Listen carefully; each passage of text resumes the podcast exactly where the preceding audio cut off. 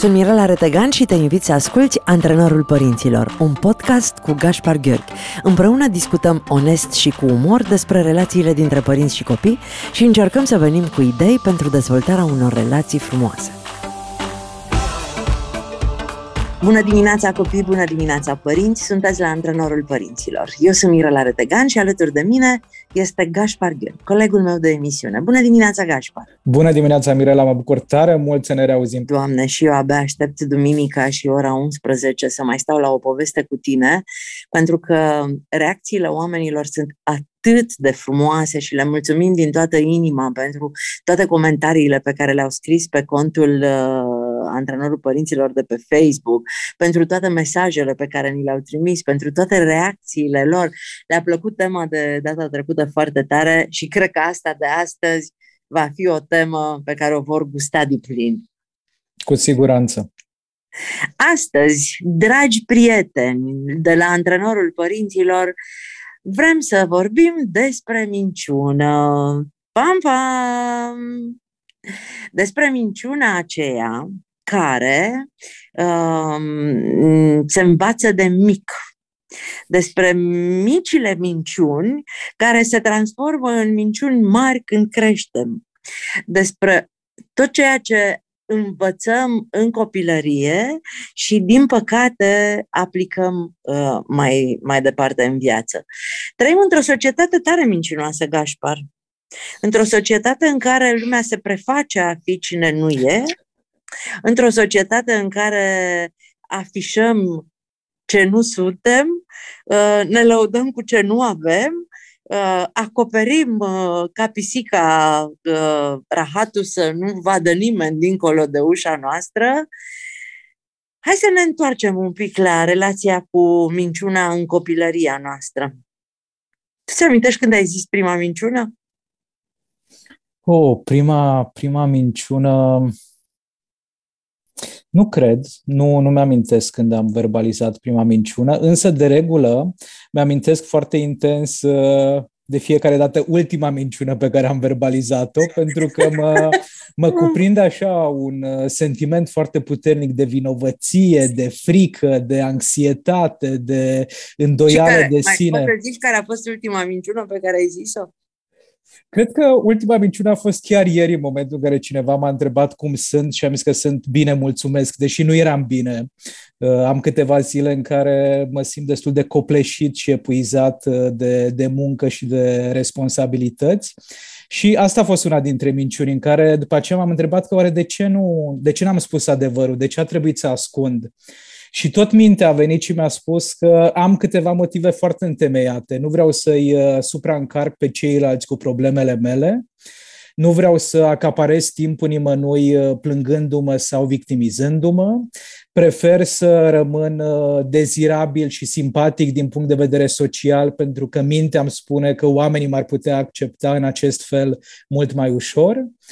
Uh, și pentru Vrei că să mai fost... spun eu, vrei să mai spun că... un motiv? Te rog pentru că nu mai vrei să consumi energie și ca să explici mai exact, departe. Exact. Că oamenii vor deveni foarte dornici să te susțină, să te ajute și mai rău te încurcă decât te ajută. Exact, exact. La asta mă gândeam, că de cele mai multe ori e mai simplu să folosim minciuna ca modalitate de comunicare decât să prezentăm adevărul și realitatea, pentru că scăpăm un pic mai ușor, exact așa cum ai spus și tu, ceilalți nu vor încerca să ne salveze, să ne rezolve problemele, să ne ofere sfaturi, sugestii și așa mai departe, cine vor lăsa în pace. Da. La mine ultima minciună a fost și mie. Cineva m-a sunat și mi-a zis, mi-e dor de tine și am zis și mie. și pe urmă m-am gândit, dar de ce nu i-am spus adevărul? Dar da. cu ce l-ar fi ajutat să-i spun adevărul? nu le-ar fi ajutat cu nimic, oricum e departe, oricum șansele să se schimbe ceva sunt foarte mici, așa că, la fel ca tine, am scăpat foarte repede. Îți dai seama în ce discuție ar fi trebuit să intru dacă aș fi spus, știi, mie nu mi-e dor. Pa! Da, Fii atent, Gașpar, că de ce am vrut eu să vorbim despre, despre minciună în emisiunea de astăzi? Eu am tot stat așa, eu și m-am gândit cu căpșorul ăsta al meu, că tu, noi învățăm să mințim de foarte mici. Așa este. Eu țin minte când tata zicea, vezi că sună nenea Ioșca, du-te și spune că nu s acasă. Și eu mă duceam la ușă și ziceam lui nenea Ioșca că tata nu e acasă și tata stătea în pat, în camera mijlocie și se uita la televizor. Mm-hmm. Sau mama zicea, când vine conductorul, tu să-i zici că ai cinci ani, ai înțeles? Să nu-i zici că ai șapte. Și astea toate sunt niște minciuni pe care le învățăm, nu că le învățăm, suntem obligați de părinții noștri și pe urmă ei se supără când noi venim cu propriile noastre minciuni. Tu, tu ai avut parte de chestii din asta în copilărie? Sigur că da. Cred că sunt genul de situații cu care ne-am întâlnit fiecare dintre noi și cu care încă se întâlnesc copiii și adolescenții din, uh, din zilele noastre. Pentru că, spre deosebire de exemplele pe care le-am dat noi doi la început, și anume că am uh, realizat când am mințit, foarte des oamenii nu sunt conștienți de momentul în care spun un neadevăr din dorința de a ascunde adevărul. Și atunci când ne implicăm în astfel de comportamente, atunci când distorsionăm realitatea, uh, sunt uh, destul de puține acele ocazii în care realizăm că noi de fapt mințim, pentru că în mintea noastră avem toate acele motive pe care noi le-am uh, enumerat, care justifică comportamentul în care noi ne-am implicat. Doar că de asemenea avem acest dublu standard. Nu conștientizăm că noi am spus un neadevăr, el transmite transmitem copilului, copilul învață să se raporteze față de realitate într-un anumit fel sau să gestioneze anumite situații într-un anumit fel și atunci când face același lucru copilul în relația cu mine ca părinte, bunic, profesor, frate și așa mai departe, mă supăr pe el pentru că mă simt trădat, fără să realizez că de fapt această strategie de a rezolva o anumită situație eu am adus în viața copilului. Eu l-am antrenat. Exact, exact, Eu exact. sunt antrenorul lui să facă asta. da. Îți, amin- îți amintești minciuni pe care te puneau ai tăi să le spui? Uite, de exemplu, spune că e bună mâncarea în momentul în care mergi în vizite la cineva. Eu eram cenut de da. copil da. extrem, extrem de mofturos și nu aveam o relație bună cu mâncarea. Zic că motiv... plăcut. Exact, exact, exact, exact. Să nu cumva să zici că nu-ți place. Absolut, absolut. Sau în momentul în care, uite, mai era un... Uh, mai era o experiență dificilă pentru mine în calitate de copil atunci când uh, între mama și familia tatălui meu erau conflicte sau între mama și bunica erau conflicte și fie un adult, fie un alt adult îmi spunea cum anume să prezint realitatea. Nu îi spune bunicii că am făcut asta, nu îi spune mamei că am făcut asta. Ă, tatăl tău nu va înțelege dacă o să-i spui ă, adevărul. Adică au fost tot felul de astfel de situații care erau extrem de neplăcute pentru mine, mult mai neplăcute decât cele în care trebuia să mint pe cineva frumos spunând că a fost delicioasă mâncarea. Pentru că atunci când mediul ne încurajează să ascundem realitatea, realitatea în relațiile cu oamenii dragi nouă, asta ne face să trăim foarte multe emoții negative. Asta ne face să avem o serie de reacții și de emoții pe care dacă nu beneficiem de sprijinul celor din jur, greu le vom putea, le vom putea uh, gestiona singuri copii fiind. Ce înțelege un copil uh, pe care părintele îl pune să mintă în relația cu celălalt părinte. Nu îi spune tatălui tău că am fost împreună la cinematograf sau nu îi spune tatălui tău că ți-am cumpărat uh, uh, ghete noi sau nu îi spune mamei că ți-am cumpărat înghețată. Ce, ce înțelege copilul ăsta despre relația dintre părinți și despre mm-hmm. siguranța pe care o are el în această combinație? De cele mai multe ori ce înțelege sau ce percepe e faptul că oamenii dragi mie nu mă pot accepta așa cum sunt, cu obiceiurile mele, comportamentele mele, emoțiile mele și că pentru a fi tolerat, acceptat, integrat în familie, e nevoie să mint, e nevoie să distorsionez realitatea, e nevoie să fabulez, să inventez, să spun lucruri care nu s-au întâmplat sau care sunt foarte diferite de, de ce am trăit în realitate, pentru a păstra relația sau pentru a evita o serie de uh, consecințe, o serie de urmări negative. Pentru că principalul motiv, Mirela, pentru care oamenii mint, Sunt foarte multe situații în care mințim, însă principalul motiv pentru care noi folosim neadevărul în locul adevărului e să evităm consecințele negative. Evident că mama îmi spune, nu îi spune tatălui tău adevărul că ai luat nota 5 pentru că se va supăra foarte tare, vor fi certuri, te va pedepsi, o să-ți ia telefonul și așa mai departe. Deci cumva folosim această strategie pentru a proteja ceva, a proteja o serie deci, de... Te rog. Copilul copilul nu își pune problema că părinții lui sunt mincinoși. O, nici vorba. Își pune problema că el nu e ok Sigur. în relația cu părinții și ei trebuie să mintă din cauza lui. Exact. Trebuie să ascundă anumite părți din realitate pentru a fi acceptați în familie și de către celălalt părinte. Și după o perioadă de timp, dacă aceste obiceiuri se repetă, dacă copilul e în continuare încurajat cumva să folosească astfel de strategii, ajunge să nu mai facă după o vreme diferența între realitate și imaginație. O să-mi fie atât de la îndemână să uh, nu prezint realitatea, încât în momentul în care cineva o să-mi spună de ce minți, eu voi intra în defensivă și mă voi apăra spunând că nu, n-am mințit.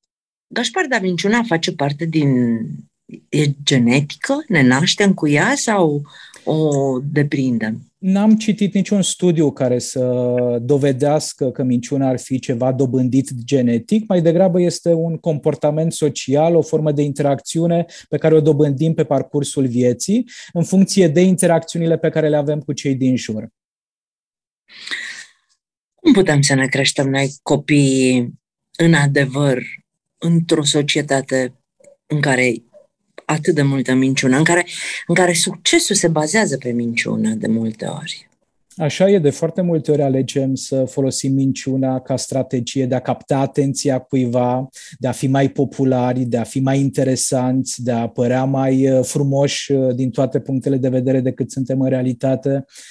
Și cred că, indiferent de cum arată societatea din jur, uh, Mirela, dacă la nivel de familie, părinții, bunicii, oamenii care interacționează cu copilul își propun să facă din uh, adevăr o valoare a familiei, o valoare a noastră ca ființe umane, atunci o să ne fie un pic mai ușor să modelăm uh, un copil, structura psihologică și emoțională a unui uh, tânăr care să considere adevărul drept valoare de viață.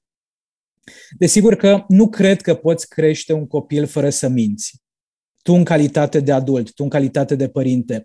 S-ar putea să nu poți funcționa în această societate în adevăratul sens al cuvântului, fără să folosești minciuna ca strategie de a te proteja, de a evita, de a te salva dintr-o anumită situație.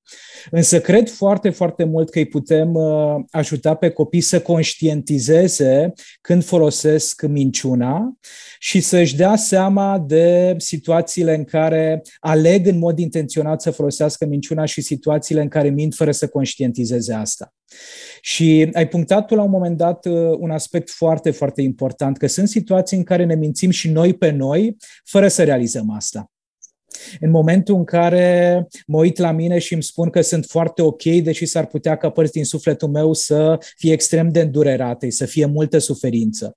Sau situații când sunt extrem de copleșit și îngrijorat în legătură cu viitorul și vine mintea și îmi spune că totul va fi bine. Toate acestea sunt momente în care nu suntem conectați într cu totul la adevăr, însă minciuna pe care o folosim ne poate ajuta pe moment să trecem peste un episod dificil sau complicat din viața noastră.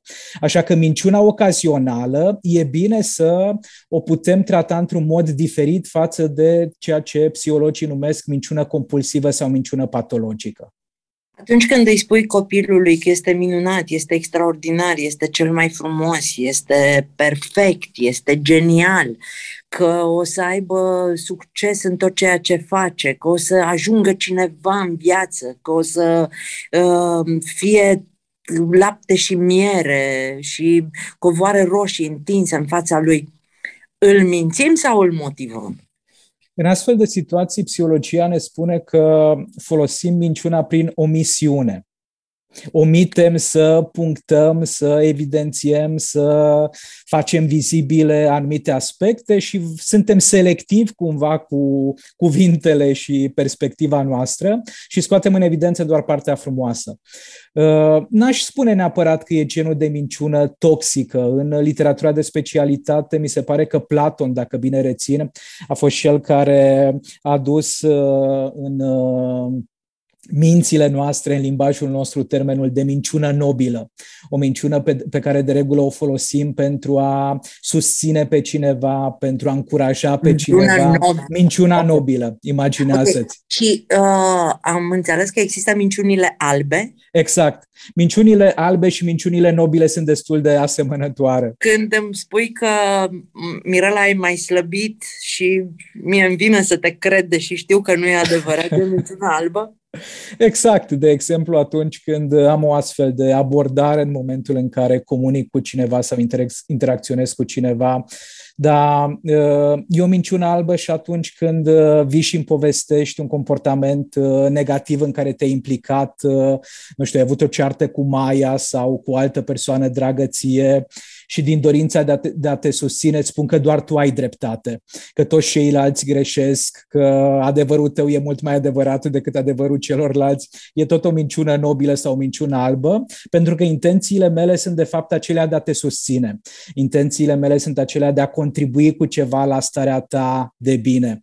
Și de cele mai multe ori ne imaginăm că oamenii se vor simți mai bine dacă le diminuăm sau limităm emoțiile negative, deși realitatea ne arată că lucrurile nu stau chiar așa da? Ăsta e deja un alt subiect. Dezbatem minciuna în familie. e o componentă care există în toate familiile Gașpar? Eu cred că da, în toate familiile, în toate culturile și acum în timpul pauzei tu te gândeai dacă ai încurajat-o pe Maia să minte vreodată. Niciodată, eu... niciodată, niciodată. niciodată. și eu, eu încercam să, să-mi dau seama de ce uh, am o stare de euforie în corp, în ciuda faptului că la începutul emisiunii nu mă simțeam foarte bine, dar acum am o stare de euforie în corp, pe de o parte pentru că purtăm această conversație interesantă și pe de altă parte, Mirela, pentru că vorbim despre lucruri interzise.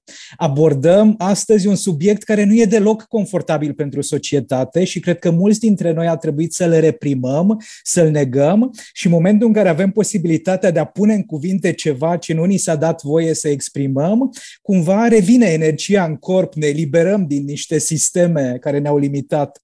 E foarte periculos ce facem, pentru că tu ai recunoscut în prima parte că ultima minciună ai spus-o ieri, când cineva te-a întrebat cum te simți și tu ai zis bine, deși erai în cealaltă exact, parte. Exact, Gândește-te că toți cei care te vor întreba de acum cum te simți și tu zici bine, se vor uita suspicios la tine.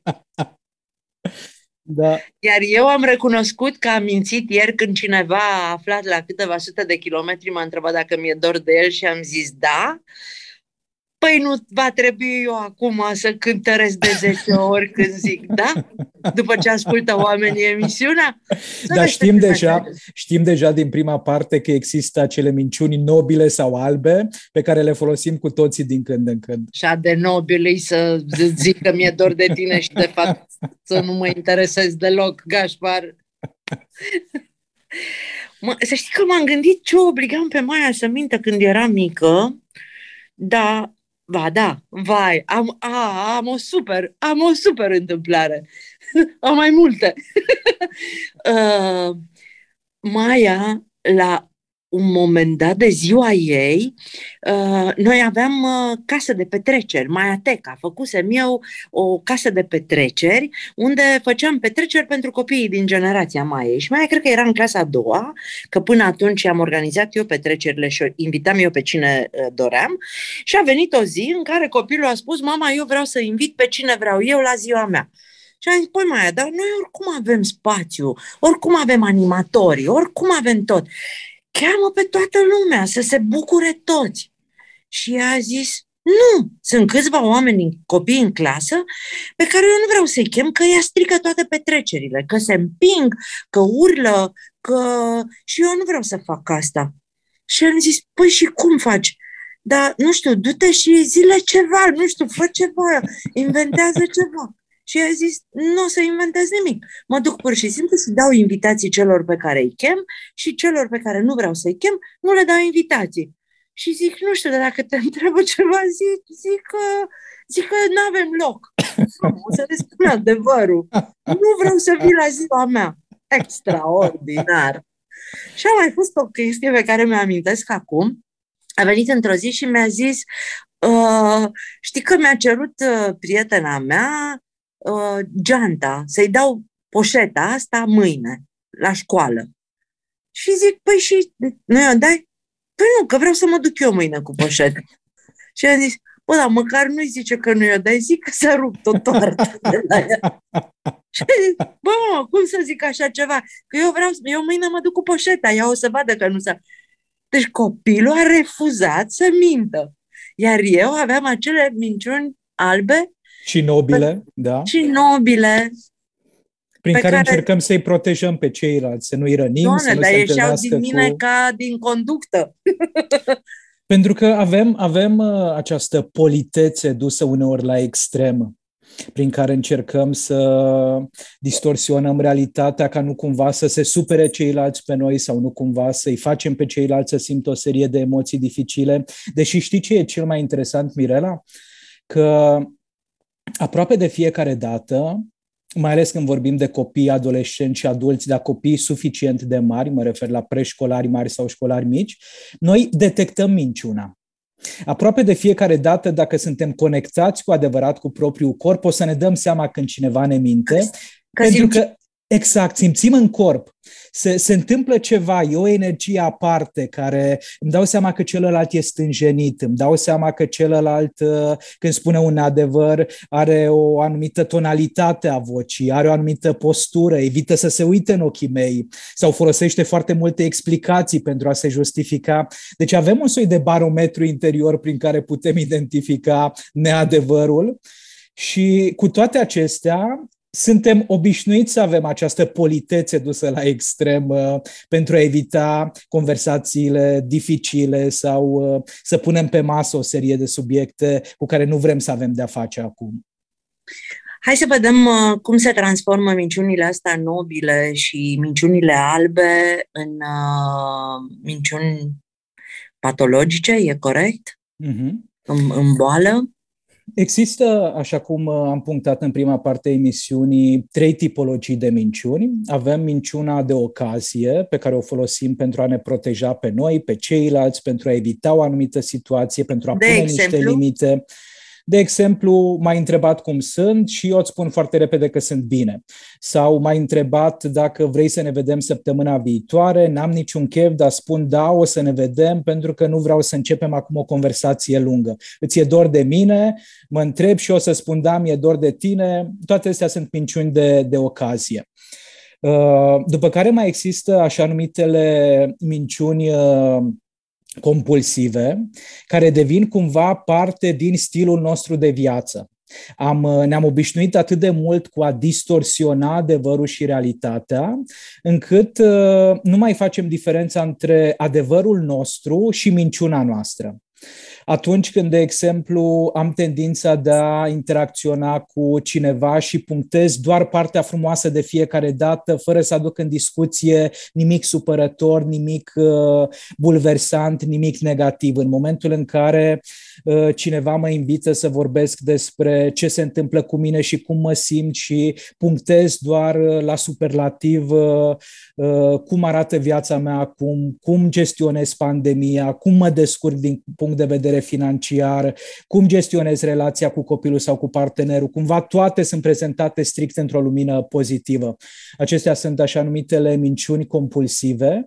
Și după aceea există cea de-a treia categorie, minciuna patologică, pe care o folosesc pentru a avea o serie de avantaje, însă mă folosesc de aceste minciuni pentru a-i dezavantaja pe ceilalți. Ce tare e asta! Deci uh, uh, uh, mint ca să îmi creez niște avantaje în timp ce știu, sunt conștient că dezavantajez partea Exact. Exact. Și hai să ne gândim aici, de exemplu, la uh, comportamentele noastre din online. Când avem tendința de a arunca cu noroi în alte persoane, dând nume concrete și îndreptăm asupra noastră reflectorul aspectelor pozitive, scoțând în evidență cât de bine ne descurcăm noi într-o anumită situație.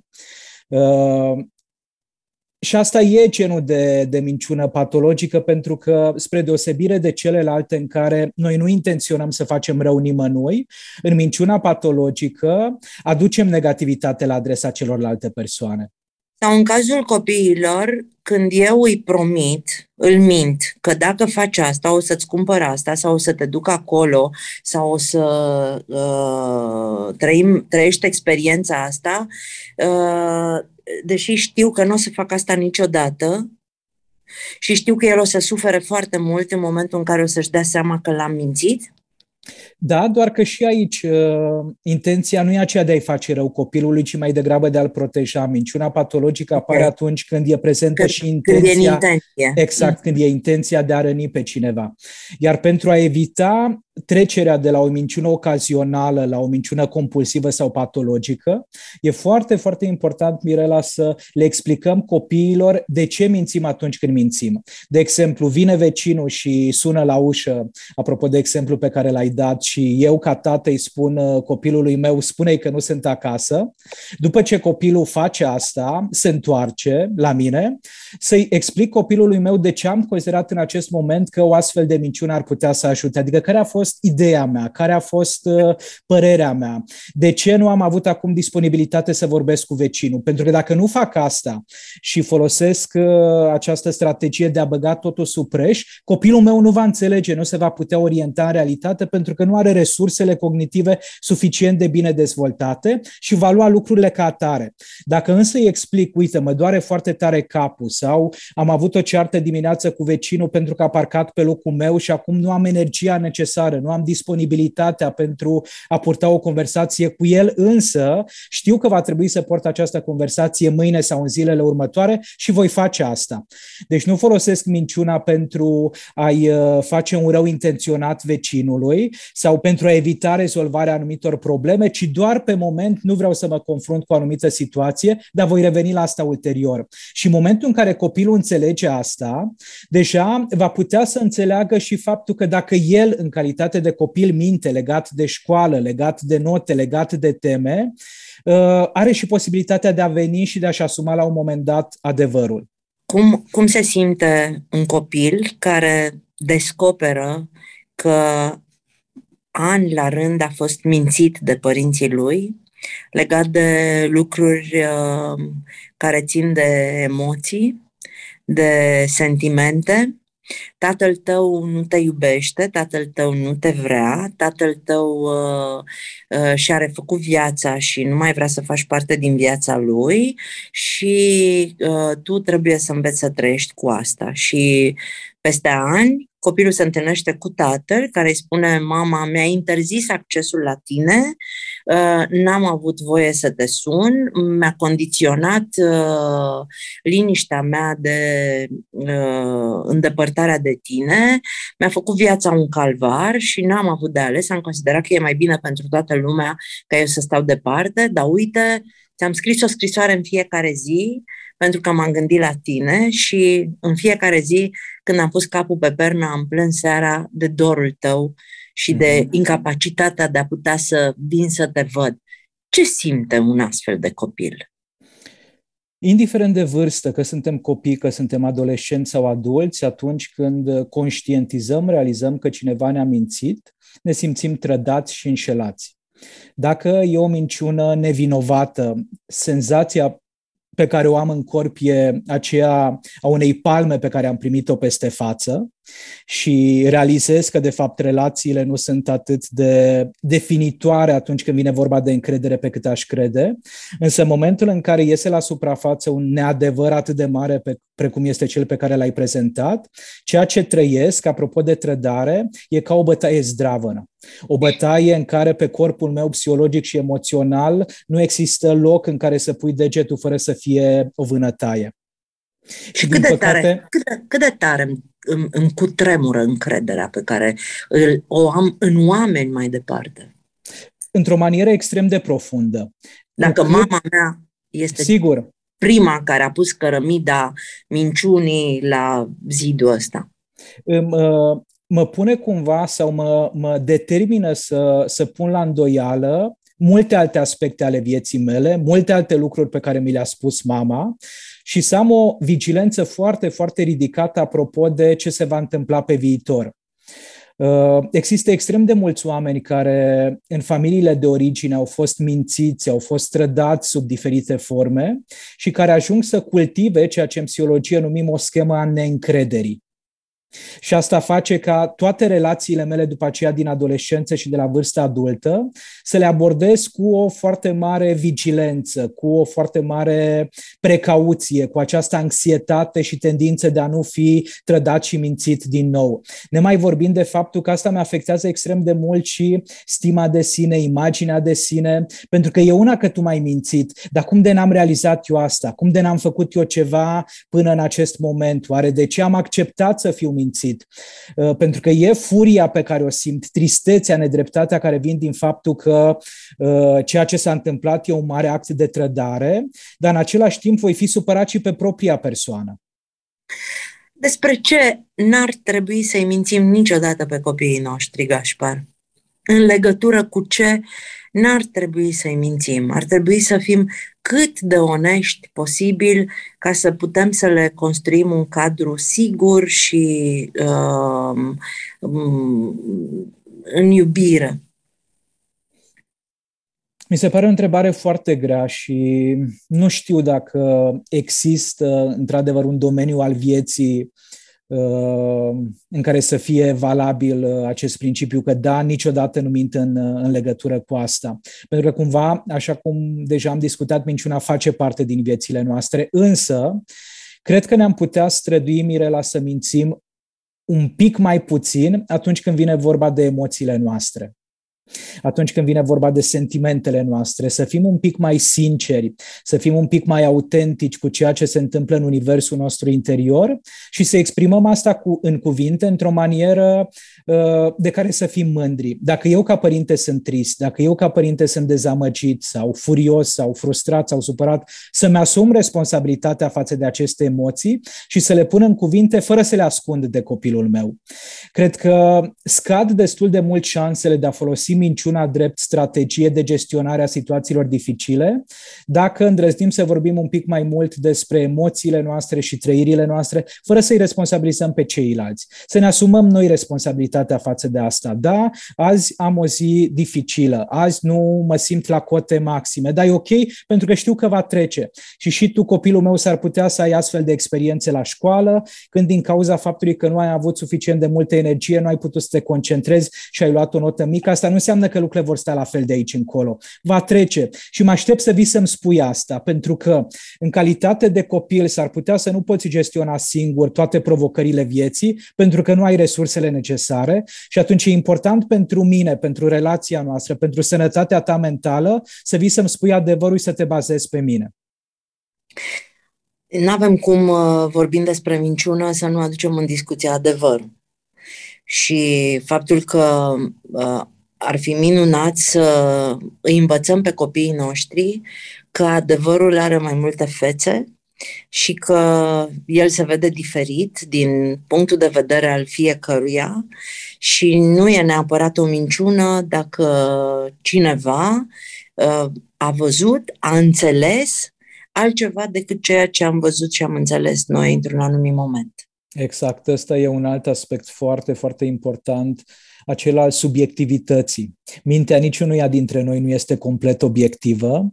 Fiecare dintre noi surprindem doar părticele din realitate, iar pentru a putea avea o imagine mai amplă asupra adevărului, e important să ne punem punctele de vedere cap la cap. Cum vezi tu realitatea? Cum văd eu realitatea? Cum vede celălalt realitatea? Pentru că doar asta o să ne ajute să avem o imagine un pic mai completă asupra ceea ce se întâmplă, inclusiv atunci când vine vorba de uh, experiențe nu știu, problematice în familie sau la școală. Există, din păcate, această tendință a omului care deține dreptatea și adevărul, care de regulă e părintele sau cadrul didactic sau un copil un pic mai, uh, uh, mai centrat pe sine. Însă nu sunt abordări sănătoase. E adevărat că ne amintim ceea ce vrem, că ne construim uh, amintirile și s-ar putea ce mi-amintesc eu despre copilăria mea să nu corespunde cu ce și amintește mama și nici eu nu mint și nici ea nu minte? Mirela, ce mi-arată mie experiența de psiholog clinician și de psihoterapeut e că mintea umană e cea mai mare fabrică de construit minciuni din această lume.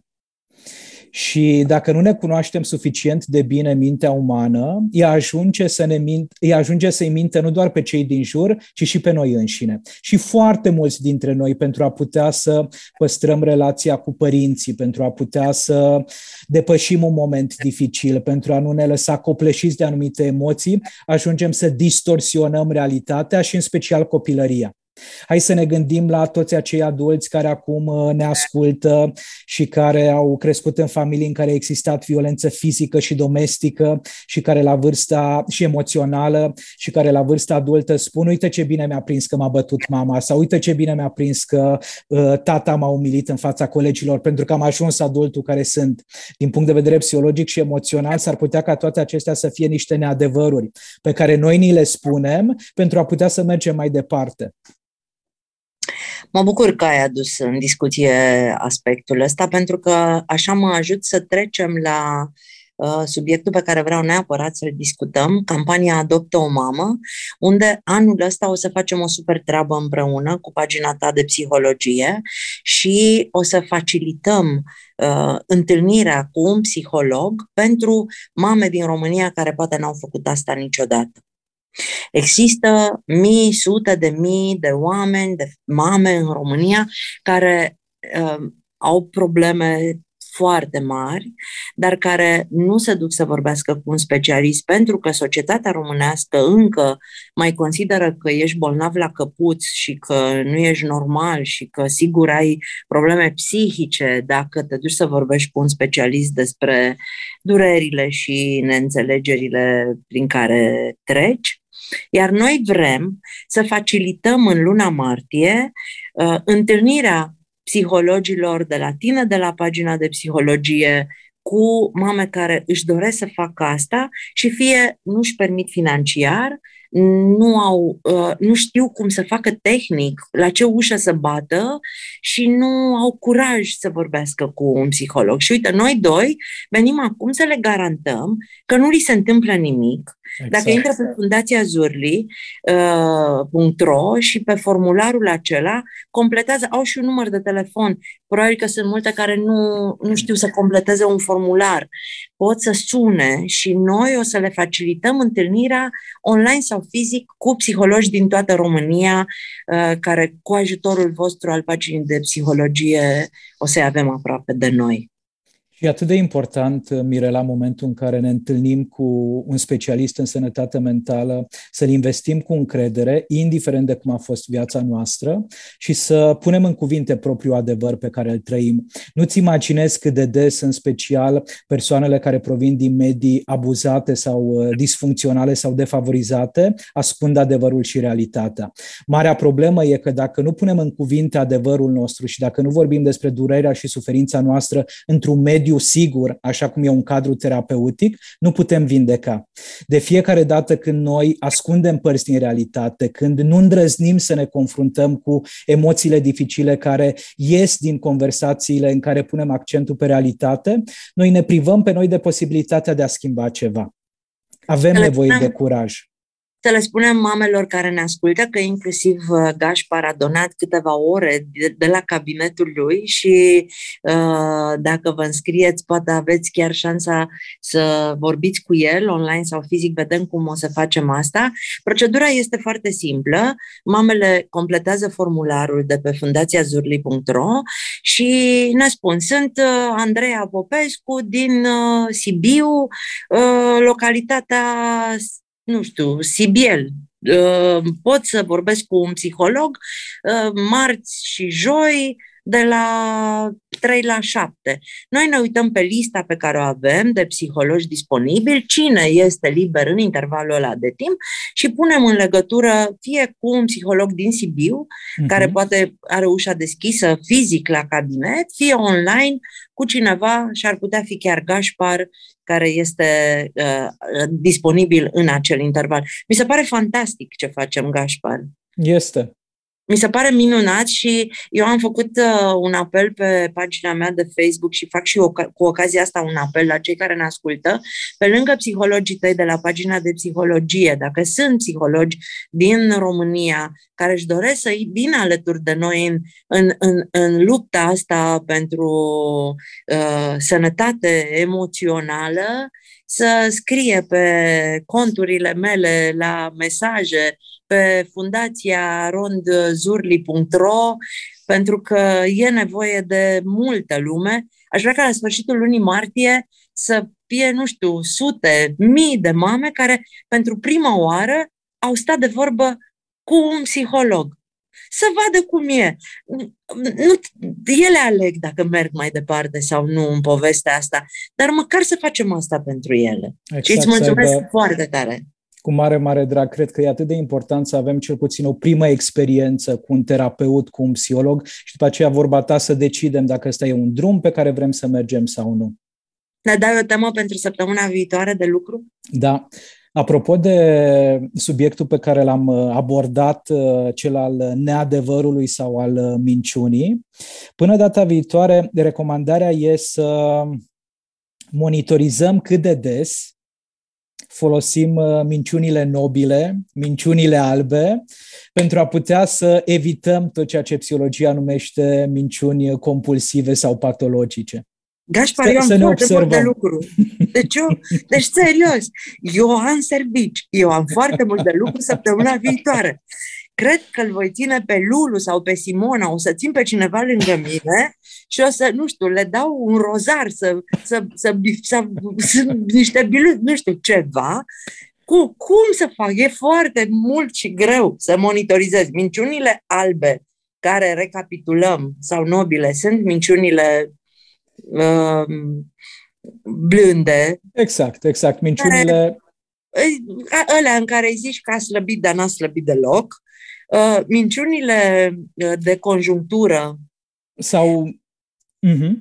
De conjunctură sau minciunile compulsive. Compulsive. Atunci când uh, uh, nici nu realizăm că mințim, ne vine deja atât de ușor da. să folosim Mă întreb dacă ți-a fost dor de mine și mă întreb ce faci, Mirela, și eu zic că uh, stau și mă gândesc la tine și de fapt eu de exemplu. păl haine.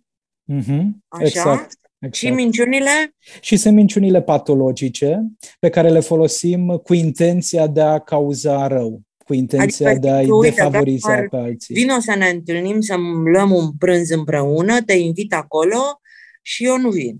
Sau atunci când uh, eu uh, povestesc cu Lulu, apropo de colegul tău, uh, și spun cât de lipsită de respect, cât de neatentă, cât de neiubitoare e Mirela. Atunci când încerc să mă pun pe mine în lumina reflectoarelor, să dezvolt ceva pozitiv cu Lulu în defavoarea ta.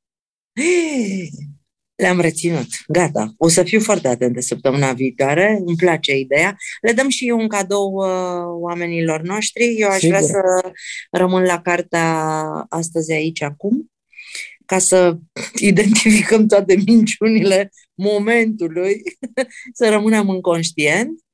Și din partea paginii de psihologie avem confesiunile unei mame imperfecte, apropo de, anev- de neadevărurile pe care și le spun mamele, părinții. O carte foarte utilă care cred că ne poate ajuta în acest proces de a divorța cât mai mult posibil de rușine. Dragilor, vă invit pe Fundația Zurli să aflați toate detaliile campaniei Adoptă o mamă. Haideți acolo cu noi să facem bucurii pentru mamele care au atât, atât de mare nevoie. Dacă sunteți psihologi, alăturați-vă demersului paginii de psihologie și campania Adoptă o mamă de a facilita întâlnirea cu mame din România cât mai mulți posibil. Vă pup, vă iubesc, te îmbrățișez, Gașpar, să ai o duminică minunată. Mulțumesc asemenea. O zi frumoasă, dragi ascultători, ați fost la antrenorul părinților, am vorbit despre minciună în toate formele și variantele ei. Eu sunt Mirela Retegan și vă amintesc în fiecare duminică, în spatele unui copil lumină e un părinte soare. Ați ascultat Antrenorul Părinților cu Mirela Retegan și Gaspar Gheorghe, un podcast pentru părinții curajoși care cresc copii fericiți.